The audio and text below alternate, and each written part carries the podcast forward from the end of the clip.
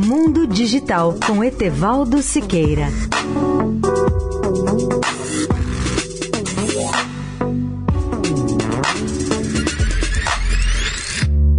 Olá, amigos da Eldorado. Muita gente pergunta aos especialistas quando foi a verdadeira data de nascimento da internet.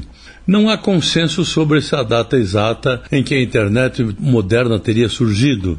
Alguns dizem que a data mais correta seria 29 de outubro de 1969, quando foi feita a primeira transmissão de uma mensagem pela ARPANET, que pode ser considerado o primeiro e-mail da história.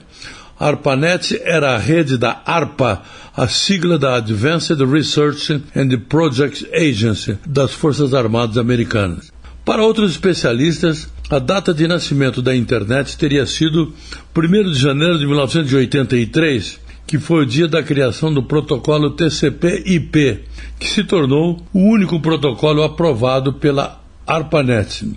Uma terceira data possível para o nascimento da internet e a mais aceita no mundo, entretanto, é 7 de maio de 1991, que foi o dia em que o pesquisador inglês Tim Berners-Lee, no CERN, que era o Centro Europeu de Pesquisas Nucleares, pôs em funcionamento o primeiro site da internet, chamada por ele de World Wide Web, a rede de comunicação mais importante da história humana.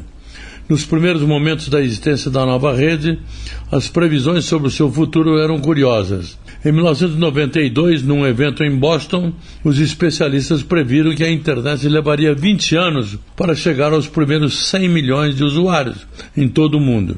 Erraram feio. Ao final dos primeiros 20 anos, ou seja, no ano de 2012, a rede mundial já havia alcançado 2 bilhões de internautas ou seja, 20 vezes mais do que o previsto. E neste ano a internet estará quebrando a barreira dos 4 bilhões de usuários no mundo, ou 52% da população do planeta. Etevaldo Siqueira, especial para a Rádio Eldorado.